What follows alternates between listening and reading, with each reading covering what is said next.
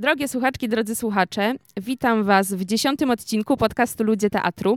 Ja nazywam się Kasia Pongowska i dzisiaj spotkałam się, spotykam się z Tomkiem Kaczorowskim, reżyserem y, teatralnym. Cześć Tomku. Cześć Kasiu. Siedzimy sobie w super miłych okolicznościach, może nie wiem jak to się zbierze, może będziecie trochę słyszeć hałasów w tle, to są odgłosy miasta Gdańska, bo siedzimy sobie na ogródku Gdańskiego Archipelagu Kultury.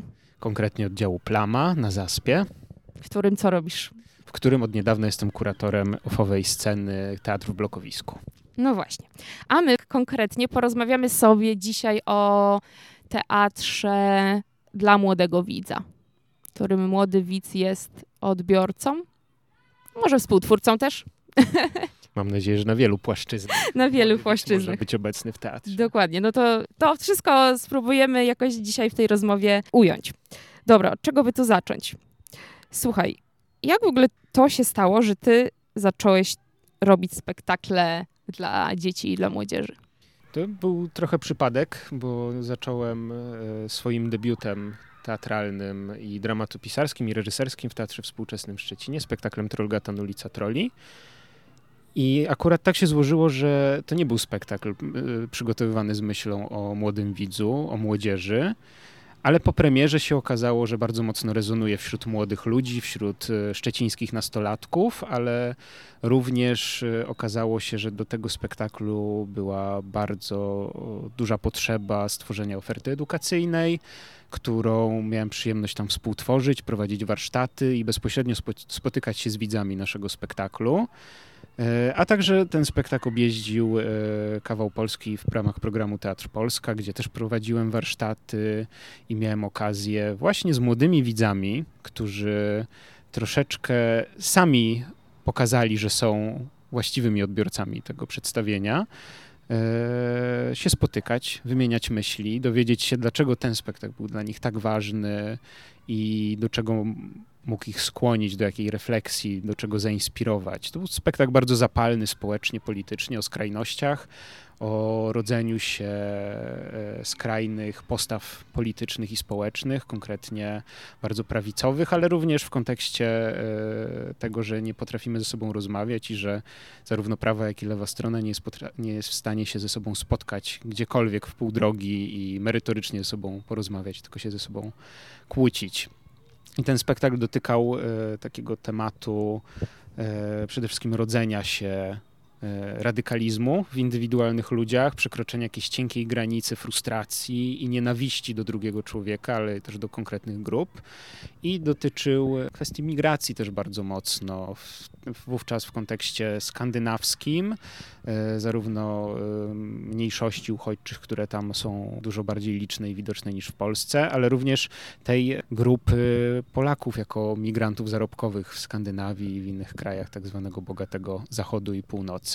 Także takie zderzanie różnych postaw i naszych perspektyw ze strony polskiej, e, poszukiwanie jakiej, jakiejś diagnozy i później konfrontowanie się z tym, z czym się mierzą młodzi ludzie, gdzie chcą podjąć dalsze kształcenie, edukację, kim chcą zostać, albo jako, o jakim kraju, albo o jakiej rzeczywistości i codzienności marzą, żeby w, nie, żeby w takiej rzeczywistości żyć. Czemu to bardziej zarezonowało w młodych e, widzach? A nie w tych dorosłych. To znaczy w dorosłych też to zarezonowało, natomiast w młodych uruchomiło taką lawinę, z której dostawałem mnóstwo wiadomości z teatru, że spektakl będzie bardzo często wracał do repertuaru i każdorazowy powrót będzie się wiązał z tym, że mam przeprowadzić warsztaty, ponieważ i młodzież, i nauczyciele bardzo tego chcą i potrzebują. E, I zarezonowało, trudno mi powiedzieć. Wydaje mi się, że dlatego, że e, dotyczyło czegoś, co było bardzo aktualne, tego, co było jakby moją, moją osobistą refleksją o świecie. I jako, że byłem wtedy 24-letnim człowiekiem, któremu jest dosyć blisko do nastolatków, i po prostu bez jakiegoś takiego nachalnego usiłowania naśladowania języka czy przypodobania się grupie. Po prostu wyszło tak, że nam te tematy bardzo mocno sobą nawzajem zarezonowały w tej konkretnej grupie poprzez jakąś taką zbieżność wieku i potrzeb wo wobec rzeczywistości. Mm. No właśnie, bo jeszcze tak powiedziałeś o tych warsztatach i to mi się wydaje też y, jakoś wyjątkowe, że oczywiście są tacy ludzie też, nie jesteś pewnie jedyny, e, ale że nieczęsto reżyserzy prowadzą warsztaty jednak do spektakli i odpowiadają też za jakąś taką no, dodatkową ofertę edukacyjną towarzyszącą. Często zajmują się tym jednak osobne osoby, to było twoje wtedy pierwsze jakby zderzenie z prowadzeniem warsztatów jakby dla osób, które odbierają twoją sztukę? Tak, zdecydowanie tak. Tak się złożyło, że będąc w bardzo dobrych relacjach z ówczesnym działem e, literackim Teatru Współczesnego w Szczecinie, postanowiłem się samemu tym zająć i przyniosło mi to ogromną satysfakcję ze względu na to, że też miałem od razu feedback od widza w stosunku do swojego spektaklu.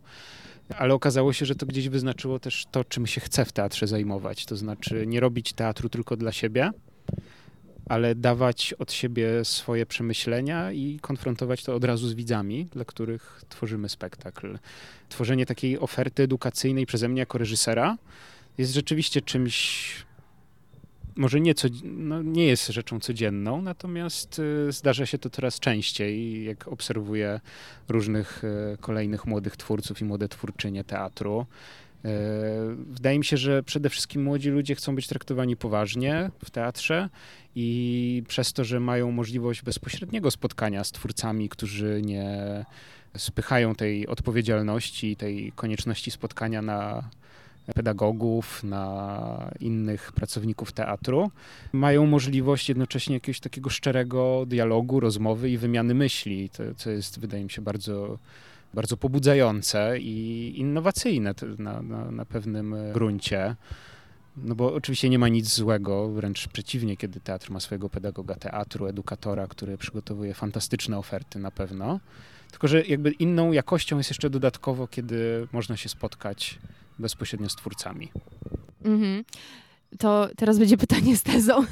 To jak to, to doświadczenie jakby tego, tego spektaklu pierwszego i tego prowadzenia warsztatów wpłynęło dalej na twoją drogę zawodową i na twoje myślenie o teatrze? To w sensie jest tezą, bo zakłada, że wpłynęło, może nie wpłynęło, to najwyżej wyprowadź mnie z błędu, ale tak, tak usłyszałam trochę. Zdecydowanie wpłynęło, przede wszystkim też y, dlatego, że postanowiłem praktycznie do każdego swojego spektaklu, który reżyseruję, który, którego proces jestem zaangażowany, proponować instytucjom, że e, chciałbym odpowiadać za tę stronę pedagogiczną, warsztatową, edukacyjną. Jeżeli dysponuję tylko czasem, to przyjeżdżam na wznowienia spektaklu, które są również świetnym pretekstem tego, żeby przeprowadzić warsztaty osobiście.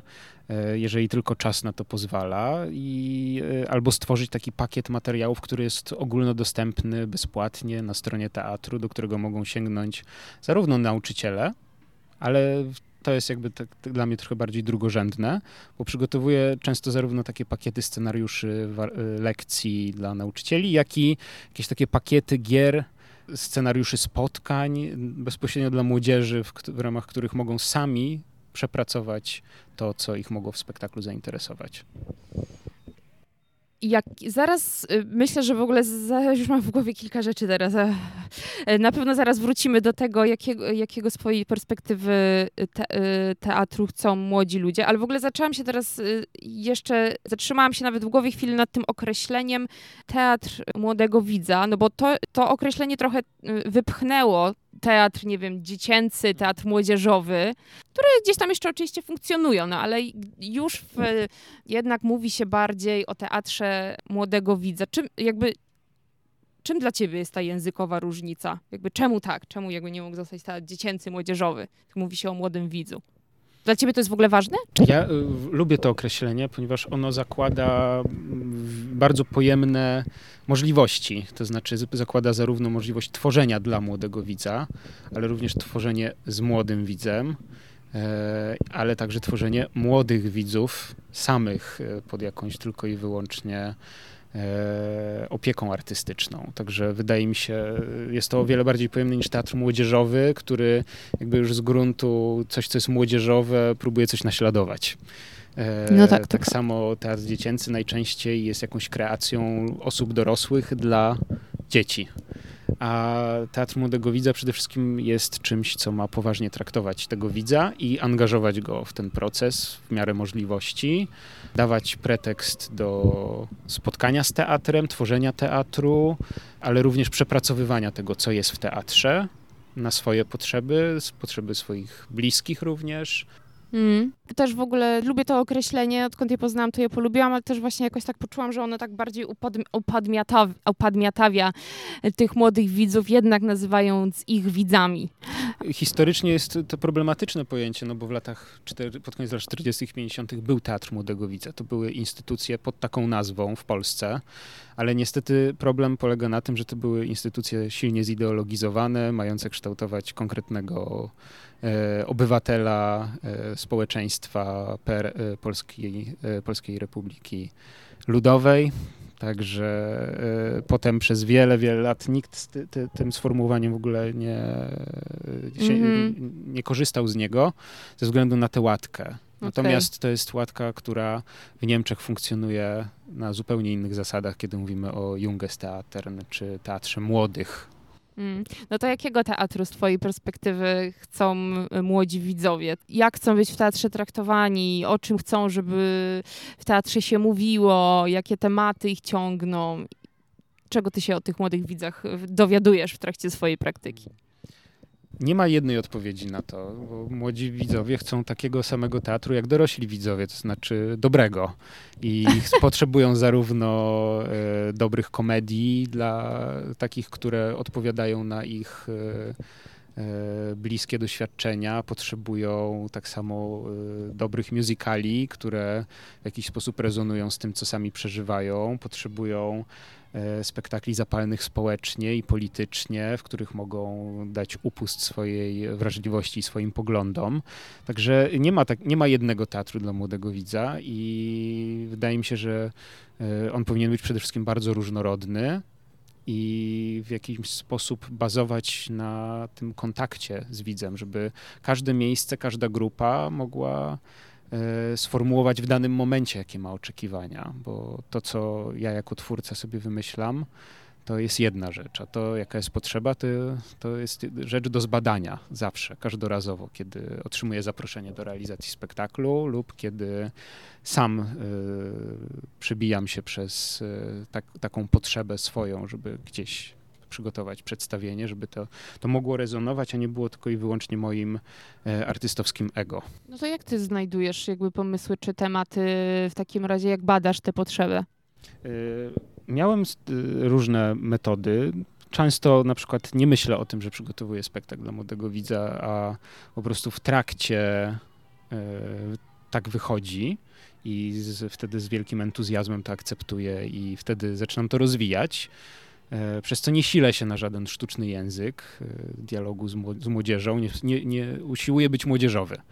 E, natomiast bardzo często, kiedy na przykład dostaję zaproszenie do realizacji już z, z góry spektaklu dla młodzieży, no to mam ogromną prośbę zawsze do dyrekcji teatru, do koordynacji działań, żebyśmy zorganizowali warsztaty poprzedzające pierwszą próbę, poprzedzające często nawet wybór tekstu lub tematu, e, po to, żeby poznać tych widzów, żeby ci, co bardziej zaangażowani, chętni do uczestniczenia w działaniu, mogli sformułować swoje oczekiwania, opowiedzieć o tym, co w danym mieście, danej dzielnicy jest e, szczególnie zapalnym tematem.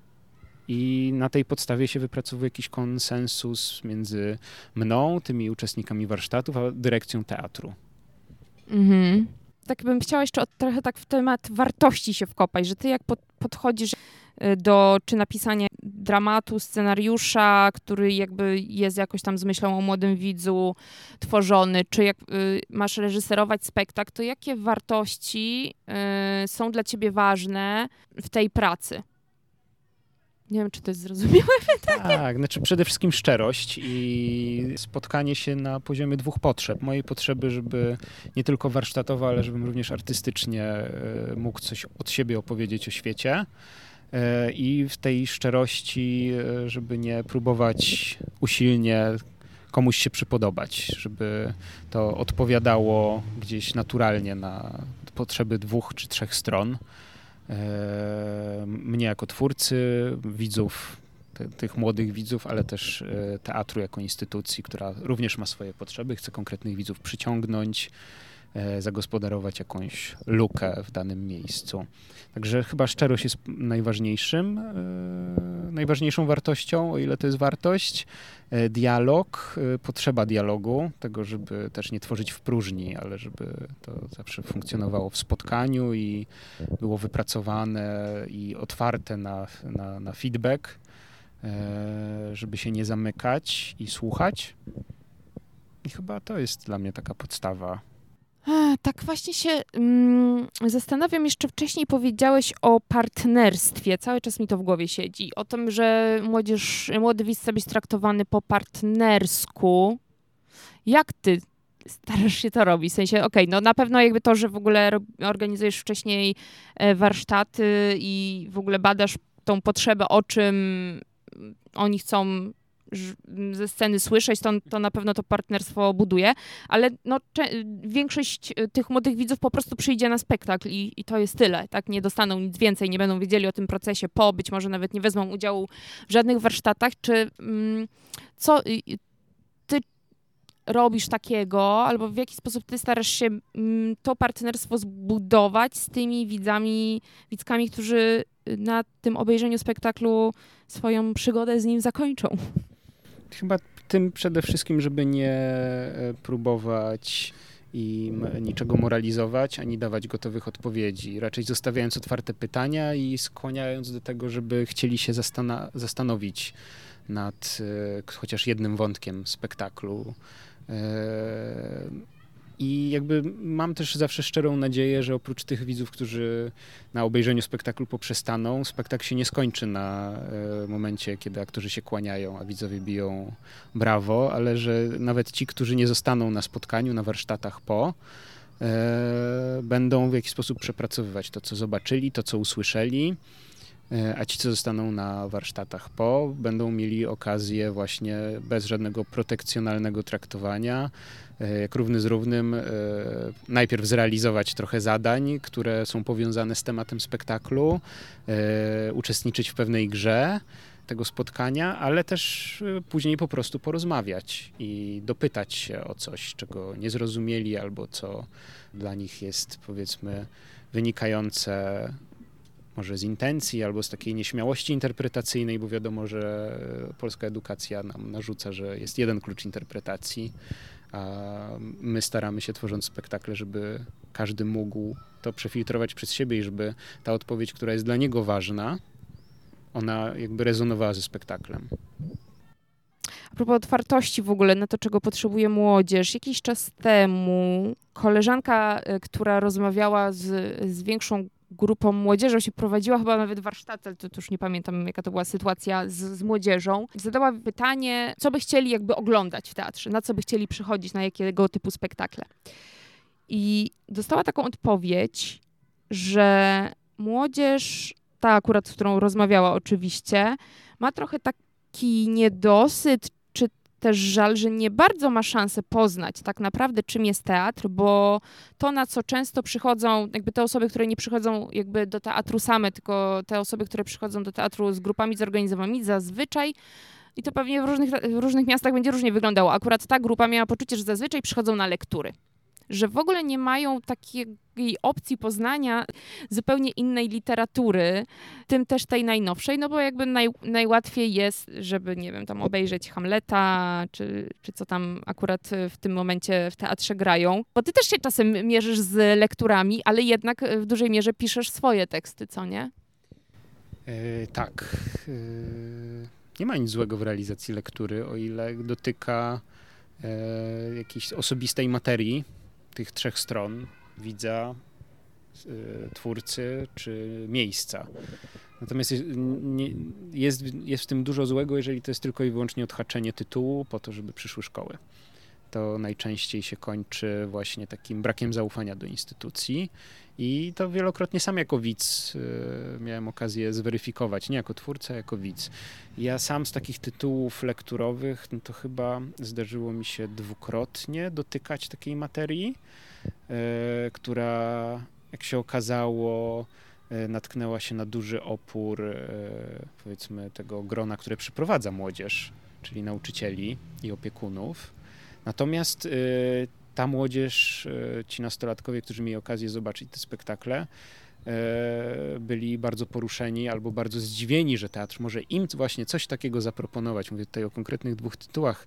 Pierwszym jest Ciemność z Toruńskiego Teatru Chorzycy, który przez chwilę miał okazję pokazać się toruńskiej młodzieży i jakby też powstawał w, kontekście tego, że najpierw zostały przeprowadzone warsztaty takie kontekstowe, e, i później e, zbieraliśmy takie zwroty w postaci ankiet po spektaklu. Mm, ale też e, Antygona, Jestem na nie, którą zrealizowałem w Teatrze Dormana w Będzinie. W takiej wersji, oba te teksty to są tak naprawdę przepisane lektury. Przepisane na nowo przeze mnie, które są, którego, których autorem jest Kaczorowski, a nie e, autor e, lektury typu Joseph Conrad i Sofokles. Ale jednocześnie fabularnie gdzieś dotykamy tematu, z którą mierzy się dana pozycja lekturowa. Robimy to na sposób bardzo osobisty, często współczesny i przymierzający ten tekst do rzeczywistości ale też nie zakłamujący, nie wpisujący go sztucznie w E, świat, w którym tekst nie powstawał. Dlatego, dlatego w, ty, w tych e, sytuacjach zdecydowałem się napisać e, swoje teksty, które, dla których inspiracją było Jądro Ciemności i Antygona. Bo kartkówki z treści lektury się nie zda, tylko nie o to chodzi, tak? tak tylko bardziej tam, tam o... bardziej mm. obecne były tematy, które jak się okazało bardzo, bardzo mocno i dobrze zarezonowały. Te, te zwroty, które naprawdę dostawałem były bardzo poruszające i cieszę się, że to choć w krótkim czasie miało szansę funkcjonować i wpłynąć na chociaż kilka osób. Tak, ja też y, akurat miałam y, szansę rozmawiać dużo z młodzieżą i, i chodzić z młodzieżą na ten spektakl i prowadzić rozmowy potem z nimi po tym spektaklu i wiem, że był to dla wielu osób bardzo ważny spektakl, o który niektórzy do dzisiaj pytają. Więc na pewno przynajmniej u, u jakichś dobrych kilkunastu osób ten spektakl do dziś w pamięci jest, więc wydaje mi się, że po, po, po kilku latach, odkąd już zszedł, to, to jest to duże osiągnięcie, żeby w jakimś dziełem sztuki tak mocno się zapisać. Myślę, że dla wielu młodych ludzi to był pierwszy taki spektakl, mm, w którym faktycznie mieli takie poczucie bycia poważnie potraktowanym. Tak ja to wtedy rozumiałam i... No to był spektakl szalony i trochę odbiegający od tego, co do tej pory było w teatrze imienia Chorzycy w Toruniu. No, no, ogromne, ogromne podziękowania dla Pawła Paszty, dzięki któremu to mogło się wtedy odbyć, no bo po pierwsze e, taki szalony spektakl, który dotykał tylu tematów jednocześnie, e, mógł zostać zrealizowany w takiej e, w takim łączeniu różnych konwencji, różnych form, ale również takim rozkładaniu teatru na czynniki pierwsze. E, ale też również to, że mogłyby zostać przeprowadzone tego warsztaty, że jednocześnie ten tekst, który został zrealizowany na scenie, został wydany w programie spektaklu i dzięki temu też mógł funkcjonować jako lektura dla, e, dla tych młodych widzów, e, więc myślę, że to trzeba było trafić na również osobę, która była w stanie zrozumieć, że jest to warte zawalczenia. A no właśnie, tematy. Pojawiło się słowo tematy, więc ja czasem rozmawiam z młodymi widzami, jakie tematy y, ich interesują w teatrze, albo o jakich tematach, y, jakie tematy za rzadko albo jakie za często ich zdaniem pojawiają się w teatrze. E, no więc ciekawi mnie tutaj twoja perspektywa. O jakich tematach ty teraz myślisz, że o czym z twojej perspektywy oczywiście, na, z jakichś twoich doświadczeń, ty byś chciał teraz robić spektakle dla młodego widza? Jakie to są zakresy tematyczne? Myślę, że to się będzie po prostu pokrywało z tym, jakie mam plany artystyczne, bo one odpowiadają między innymi na to, co uważam, że jest dzisiaj bardzo potrzebne, zapalne e, i stwarzające właśnie pretekst do spotkania mnie, trzydziestolatka, z nastolatkami i ludźmi różnych pokoleń wokół tych tematów i przede wszystkim to jest temat zdrowia psychicznego, e, kondycji, e, funkcjonowania w tym świecie rozproszonych wartości, ale również e, przebodźcowania i jednocześnie życia w społeczeństwie i takiego odizolowania, które jest bardzo, bardzo silnie potrzebne do przepracowania po tym czasie zamknięcia lockdownów e, i braku wsparcia ze strony systemu jakiegokolwiek, jakiegoś takiego walczenia o podmiotowość. Więc wydaje mi się, że ten temat zdrowia psychicznego e, dla młodych ludzi, dla mnie jest szczególnie dzisiaj istotny i takim to jest dla mnie pretekst, żeby właśnie swoją, moją najbliższą premierę, czyli Smutek i Melancholia Bonaparka e, zrealizować tutaj, gdzie siedzimy w teatrze w blokowisku w Plamie na Zaspie wraz z pełną ofertą edukacyjną. Mam nadzieję, że uda nam się to przeprowadzić, a premiera się odbędzie pod koniec października, na którą serdecznie już teraz zapraszam. To ja potwierdzam tylko, w sensie, że też zapraszam na premierę, y, też nie mogę się doczekać, bo to jest świetny tekst, ale że też właśnie w tych moich rozmowach ten temat zdrowia psychicznego, kryzysów psychicznych pojawia się najczęściej jako temat najbardziej interesujący młodych, o którym się najmniej mówi. Tak się zastanawiam, jak Widzisz w ogóle jakieś takie niebezpie- w sensie niebezpieczeństwo, no bo też wydaje mi się, że z drugiej strony to jest trudne, co nie? W sensie jak mówić y, o tym temacie, bo na przykład y, tak mi się teraz przypomina, że jak na przykład na Netflixie są jakieś E, seriale dla młodzieży, które poruszają na przykład e, tematy związane z przemocą, samobójstwami i tak to się zazwyczaj pojawia taka plansza przed i plansza po każdym odcinku, że to tylko jest fikcja, pamiętaj, gdzie się zgłosić po pomoc i tak. Czy ty w ogóle myślisz też w jakiś taki sposób, jak w bezpieczny sposób poruszać e, ten temat zdrowia psychicznego? Hmm.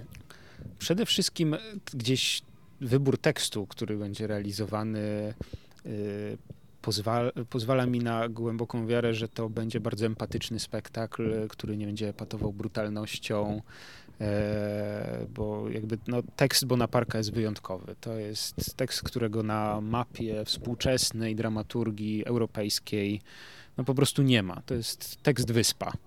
E, autor napisał historię inspirowaną, bardzo luźno, e, postacią samotnego George'a, jednego z ostatnich, w zasadzie nie jednego z ostatnich, tylko ostatniego przedstawiciela podgatunku żółwi słoniowatych z Galapagos, które potrafią dożywać ogromnych matuzalemowych wieków, a jednocześnie on był ostatnim przedstawicielem swojego gatunku i mimo braku chorób zmarł tam po, mając 120 lat.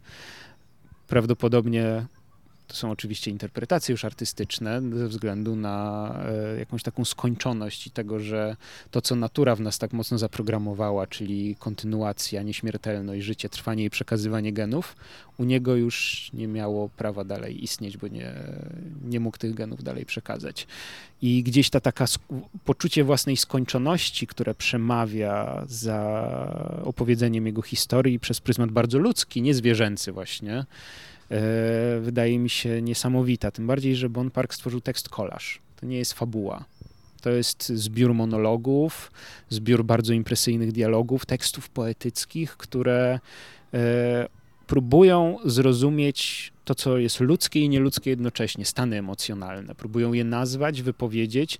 To, jak ja siebie pamiętam w wieku nastoletnim, ile we mnie było wątpliwości, e, jakiejś ciekawości i tego, co chciałem przelewać na papier, e, od czego nie umiałem nazwać, w tym tekście odnajduję. To jest tekst, którego mi brakowało, kiedy byłem w wieku młodych ludzi. Uważam, że jest też przede wszystkim przepięknym tekstem, który jest pretekstem do spotkania międzypokoleniowego właśnie do rozmowy na temat skończoności między młodymi ludźmi i ludźmi, którzy są już u tego progu e, drugiego, bliżej śmierci. Jak o tym rozmawiać, żeby nie, nie próbować właśnie wzbudzać trwogi, tylko potraktować to jako naturalny proces naszej obecności tu na planecie. E, I myślę, że Bon Park znalazł na to niesamowity klucz, właśnie przede wszystkim takiej empatii i chęci zrozumienia emocji, które temu towarzyszą. E, myślę, że te działania edukacyjne, które spróbujemy za, zaproponować do tego spektaklu, one będą e, pełniły troszeczkę tę taką funkcję terapeutyczną, to źle, źle sformułowane, ale otwierającą do tego, żeby jeżeli ma się problem, próbować go nazwać, bo bez nazwania, że się ma problem, ten problem tak naprawdę będzie tylko i wyłącznie nas przytłaczał i nie będziemy się do niego przyznawać. Także chyba, chyba to jest gdzieś taka podstawa w tym momencie dla mnie. Mhm. Już się będziemy zbliżać do końca, ale takie pytanie, które teraz zadam na końcu i to już mi się wydaje, że powinnam od niego zacząć. Bo tak się zaczęłam teraz zastanawiać, jak ty myślisz, po co może być teatr młodym ludziom? I czy w ogóle, jak myślisz sobie o przyszłości, co będzie za tam kilka, kilkanaście lat, czy myślisz, że w ogóle młodzi ludzie będą chcieli chodzić do teatru? Czy jednak teatr jako sztuka będzie tak po- zamierał powoli, że coraz mniej młodych ludzi będzie chodziło do teatru. Czy jeszcze jesteśmy w stanie, coś w stanie zrobić, a może to już się dzieje twoim zdaniem, że jednak, e, żeby młodych jednak przekonać do tego, że, że teatr to może być fajna forma spędzenia czasu, rozrywki, czy po prostu, nie wiem, rozwoju, samorealizacji? Mam szczerą nadzieję, że to jednak e, będzie te, ten czas, w którym funkcjonujemy, będzie bardziej otwierający i dający możliwości teatrowi niż E, prowadzący go ku zamknięciu i upadkowi. No, teatr jako jedna z ostatnich sztuk, która wydarza się na żywo, mm, ma tę niesamowitą przewagę nad filmem, nad e, platformami streamingowymi, że on ma szansę zbudować bezpośrednią relację każdorazowo, każdego wieczoru wyjątkową i e, nawiązać tę specjalną nić porozumienia z widzami. Więc mam nadzieję, że nie będzie tego kryzysu e, w postaci odpływających widzów. Bardzo bym chciał, żeby nie było, bo mamy jako twórcy teatru i w ogóle teatr jako medium ogromną ilość rzeczy do zaproponowania, no bo teatr może służyć zarówno dobrej rozrywce, to jest e, taka bardzo ważna rzecz, który, o której nie powinniśmy zapominać jako twórcy, ale też e, teatr oprócz rozrywki może proponować e, sposób przepracowywania otaczającej rzeczywistości, rozpoznawania problemów naszych, najbliższych e, i tego, coś, co nas otacza. Mam również szansę być medium terapeutycznym, katartycznym, oczyszczającym, nazywającym rzeczy, których w innych mediach nie jesteśmy w stanie zrozumieć i nazwać. Mm, ale wydaje mi się też, że jakby teatr powinien łączyć wszystko. Zarówno właśnie coś, co daje dobry fan, ale też wchodzi w, ten dialog taki na żywy, takiej obecności, tego, że e, idąc na film do kina, czy oglądając serial na Netflixie, jednak mamy do czynienia z zapośredniczeniem. Każdy może tego doświadczyć, e, w każdej chwili włączyć, wyłączyć. Natomiast do teatru trzeba się wybrać intencjonalnie, e, można bezrefleksyjnie, ale jednak intencjonalnie i i w tym momencie i tak zawsze się obcuje z aktorem, bliżej lub dalej, zależnie od tego, na, jaką, na jakiej scenie spektakl jest grany, ale jednak tuż obok, najdalej 10 metrów obok. Można rzucić kanapką.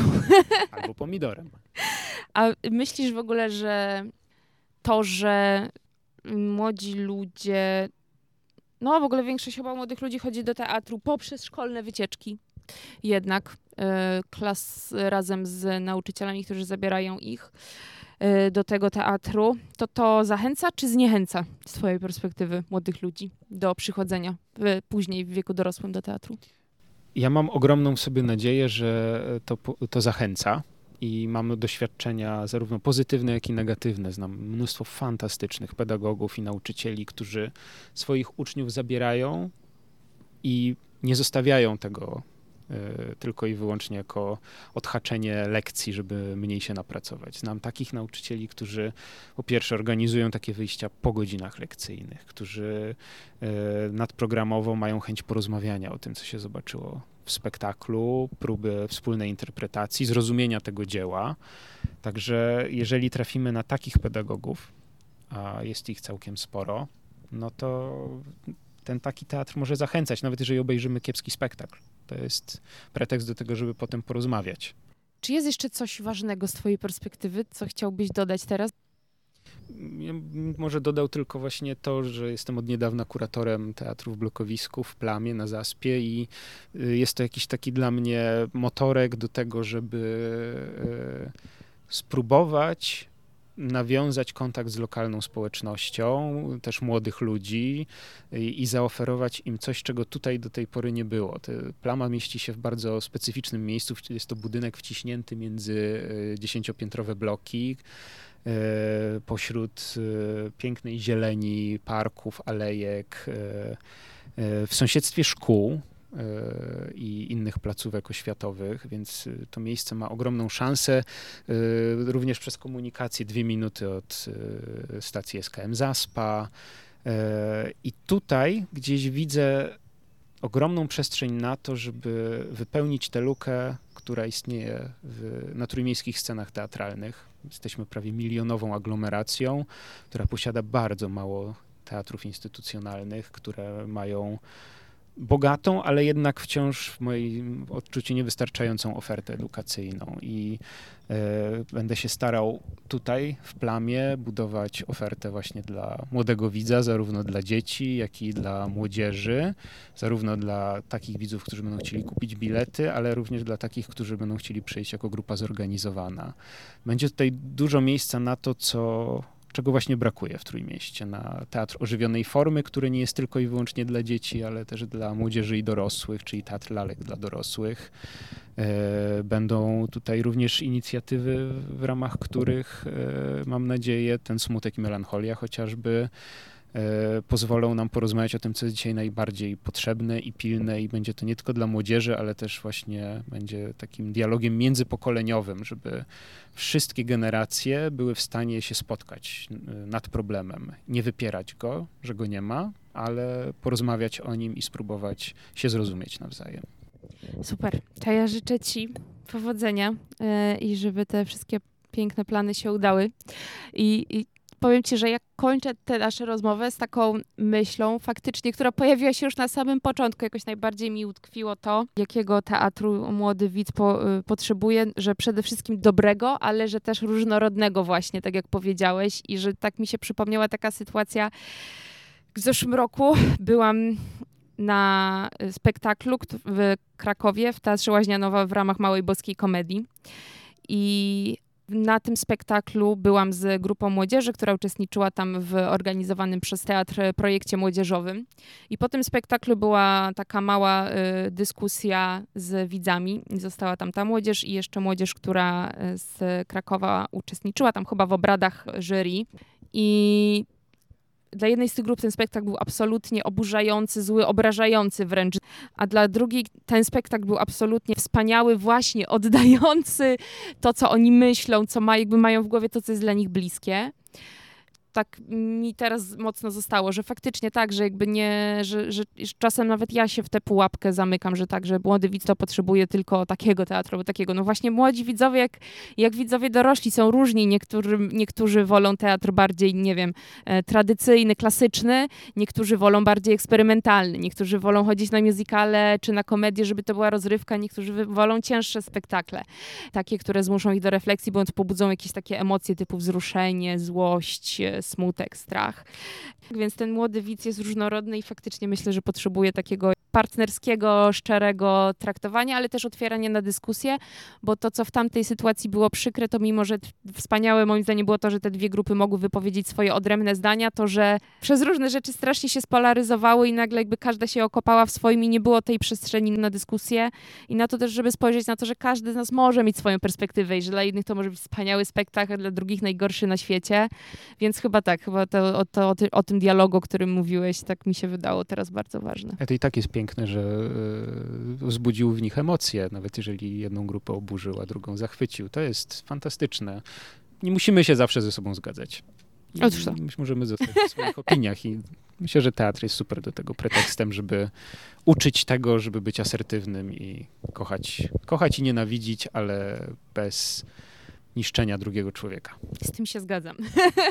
to dzięki wielkie dzięki. za rozmowę.